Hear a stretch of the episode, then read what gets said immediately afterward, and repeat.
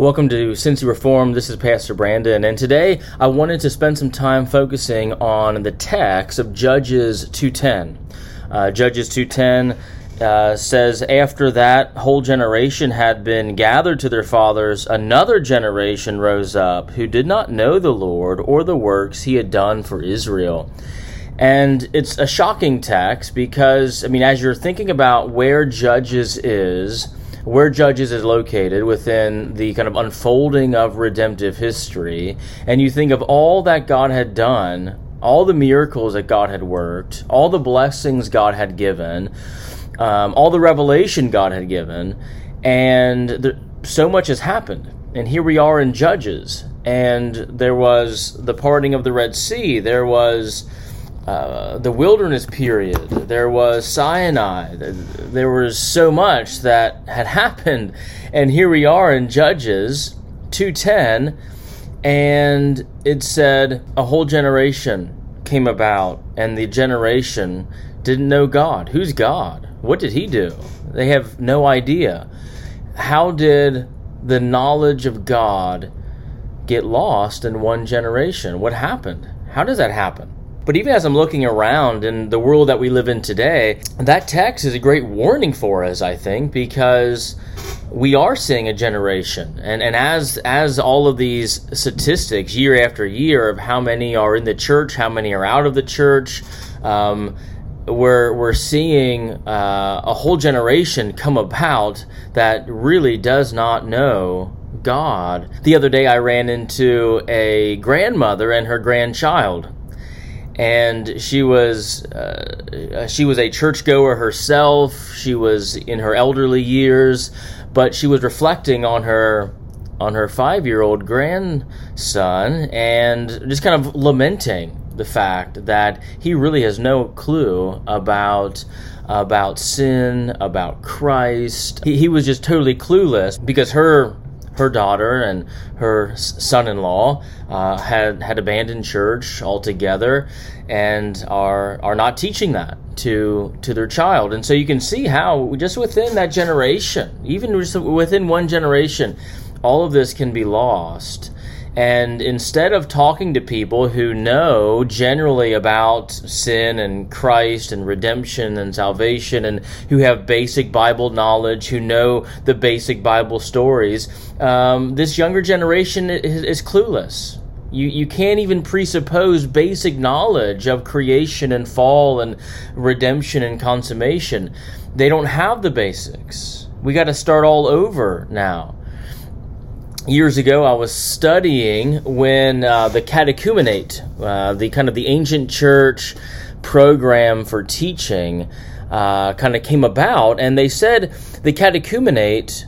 Uh, this kind of schoolhouse for teaching about Christ came about in the ancient world because as the apostles were moving beyond Jerusalem, going into more pagan lands, the worldview gap was was so big that there had to be some sort of training to get people from paganism to the Christian worldview to understand what Christianity is. And so, uh, when you study uh, the, uh, the the ancient church practices and how they brought people in and and uh, uh, how they educated people. It's just interesting, you know, as they're because when they were in Jerusalem, uh, at least people understood the Old Testament. People understood the basics. They could talk about sin, and they could talk about Adam and Eve and the fall. They could talk about uh, the temple and the coming Messiah. And there was there was a basic understanding that they could presuppose and kind of uh, uh, work with.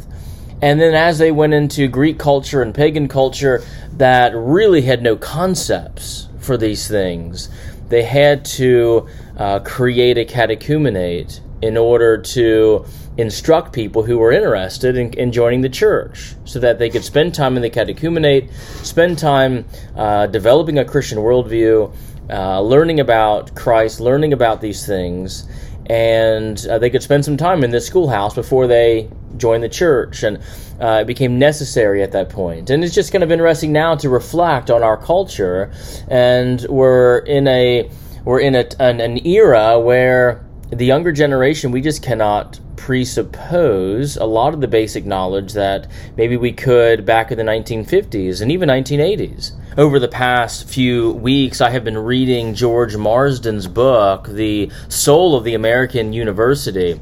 And he's talking about how the universities in America, Yale, Harvard, uh, Princeton, all of these were um, came about, and they were very religious. They were very Christian and he talked about the kind of the slow, steady decline of that, and and it was interesting to see just how uh, various things happened that seemed perhaps minor at the time, but over time it was just kind of this downward spiral to from Christianity to in some of these places nowadays anti-Christianity. I mean, how did we get how did how did we get from uh, teaching Puritanism or or uh, catechizing and uh, being very conservative, being Calvinistic even? And now being anti-Christian, where uh, Christianity is considered hate speech. I mean, what what happened uh, over the, the course of time? And Marsden kind of lays out um, a trajectory in terms of kind of the some of the, the, the early debates that were happening, and some of the early debates were, well, you know, can we bring on textbooks that are anti-Christian, uh, even as we are a Christian university? Uh, can we teach ethics and morals apart from Jesus? Uh, and it was there was this there was this debate of this um, of this kind of new ethics that was going to be taught from a scientific standpoint.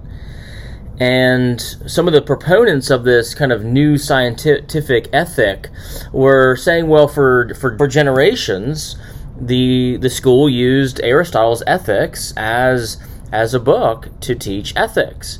And so we can use this kind of new scientific ethic to teach ethics. We don't need uh, to interact with the Bible. They were they were saying even as they were saying, but you know they, they were all saying, but I believe the Bible and I believe in, in Jesus and we're a we're a Christian university. But at the same time, we don't need to do these things. And uh, Marsden was talking about the difference between Aristotle and this new scientific ethic that Yale and Harvard and some of these some of these other places were wanting to use. Marsden said, in Aristotle, virtue was conceived as an acquired skill developed by practice. Hence, one could benefit from the wisdom of Aristotle in the principles of acquiring the habits of virtue. But the door was wide open to adding Christian content in defining the content of the virtues.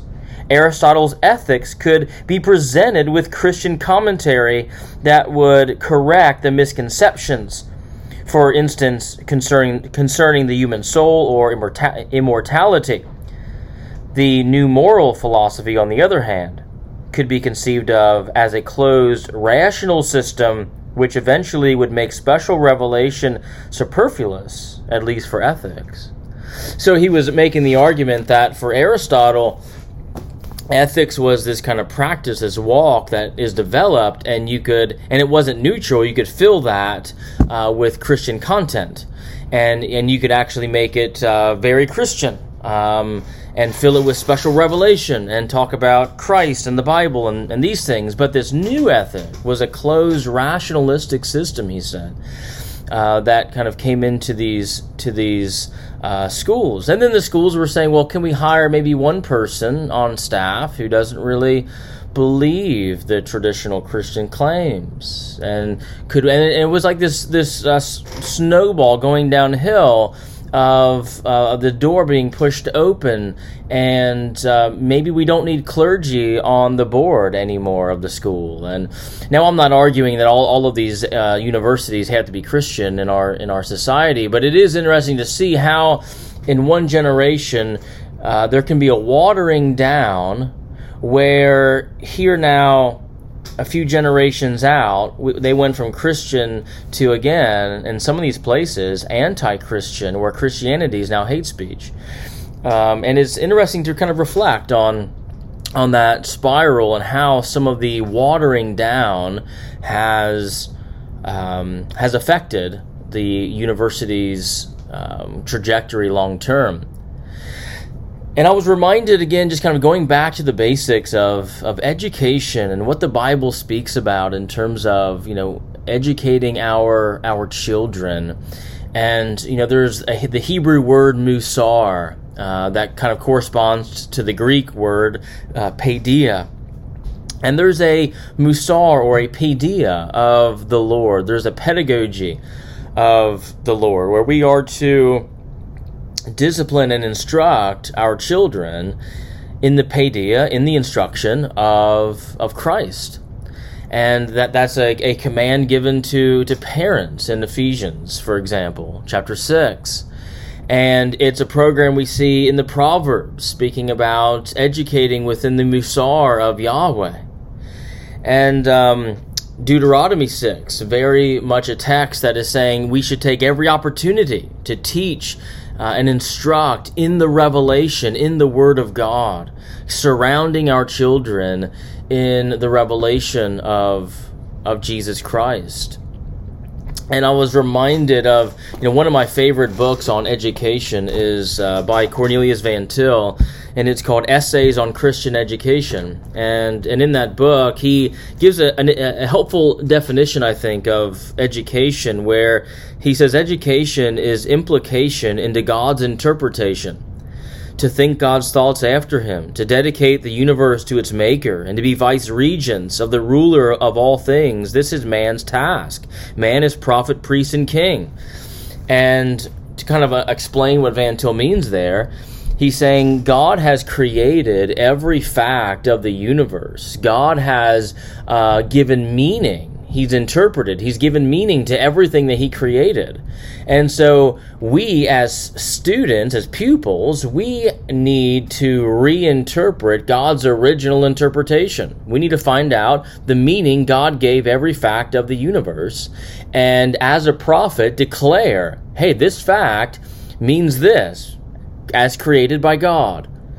And um and and we need to uh, again he talks about dedicating the universe to its maker you know showing how everything uh, was created by God, given meaning by God, has a purpose by God, and they're not just these brute facts existing out there that the human mind is going to somehow give meaning to and incorporate with other facts. But no, we're we're humbly thinking God's thoughts after Him. We're we're humbly being receptive, um, and. Uh, and, and, and standing on the foundation of the Bible to do so.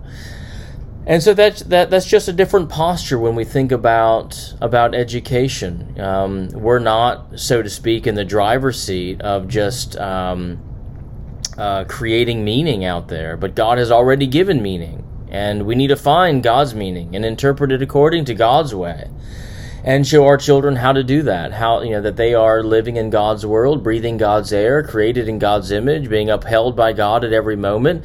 And every fact of the cosmos is evidence to God. Every fact of the cosmos uh, uh, reflects the glory of Christ. And we should see the entire universe as, as Christ's universe, as something that's being upheld by his hand, even as we speak. And so the church throughout history has been uh, pretty eager to to catechize. And you know, again, that, that was one of the, the kind of the down the, the downward spirals in some of these universities in America where they did kind of the quote unquote normal stuff during the week, math and reading and science and these things, uh, and your coursework or whatever during the week, and then they kind of relegated Bible stuff to the weekend. Saturday, Sunday. That was kind of the, the time to get some moral instruction, some theological instruction. And there was this kind of gross segregation there. Um, but no, I mean, uh, throughout uh, throughout the Bible and, and especially in, in, in the early days of, of Christianity, theology was the queen of the sciences. It, theology was not only the the the subject that that was integrated into every subject, Theology was not only the unifying subject that unified everything, but it itself was the queen of the subjects. And so, uh, relegating it to a Sunday sermon um, is going to it's going to water things down. You're not going to to develop a, as much, or you're going to have a kind of bifurcated view of the world, where Sunday is when I do my theology stuff, and then the rest of the world or the rest of the the week rather is when I do the regular stuff, the normal stuff, so to speak. Um, but no, I mean, catechesis is, I think, an important part of of raising up the next generation. And uh, there's a great little book by Donald Van Dyken called Rediscovering Catechism The Art of Equipping Covenant Children. And it's just a fantastic little book about um, why we ought to be. Why we ought to be catechizing our our children, our families, um, not just on Sundays, but have it have it being part of our regular uh, week, like every week, every every day, at some point, trying to catechize our children. Uh, and if we homeschool, integrating catechesis, integrating theology into just kind of the normal coursework, Monday through fr- through Friday. Um, to where it's seen. This is the queen of the sciences, and it also integrates and explains every other academic discipline. But here's what uh, Van Dyken says about catechesis. He says, faithful instruction of the next generation is the normal mechanism God employs for the advance and growth of his people. And he goes on to quote John Calvin. Uh, Calvin, he uh, wrote a catechism for the church in Geneva, and Calvin said, um, what we now bring forward, therefore, is nothing else than the use of things which from ancient times were observed by Christians and the true worshippers of God, and which were never laid aside until the church was wholly corrupted. A sign of a wholly corrupted church is a church that doesn't catechize, is what Calvin is saying. Uh, he also quotes Lancelot Andrewes. Uh, Lancelot Andrewes was um, head of the first company of translators of the Old Testament for the King James Bible. And uh, Lancelot Andrewes said when, cate- when catechizing was left out of the church, it soon became darkened and overspread with ignorance. So, uh, j- just throughout the history of the church, uh, catechizing was seen as as creating a healthy church, passing down the good doctrines of the Bible. And without catechizing, we kind of leave a generation open to, to ignorance. We've had a few episodes on catechizing in the past. I can link them in the show notes page uh, where we talk about you know how to do it. And, and and again, it can be difficult. I mean, it's rote memorization. Now, there's ways to make rote memorization fun, but rote memorization is important. So when you ask your your child, you know, what does it mean to be righteous in God, or, or what is justification? Um, what is sanctification? What is your only comfort in life and in death? What does the fourth commandment teach? I mean, these are important questions, and uh, it's important that our children, the next generation, has ready answers to to respond to.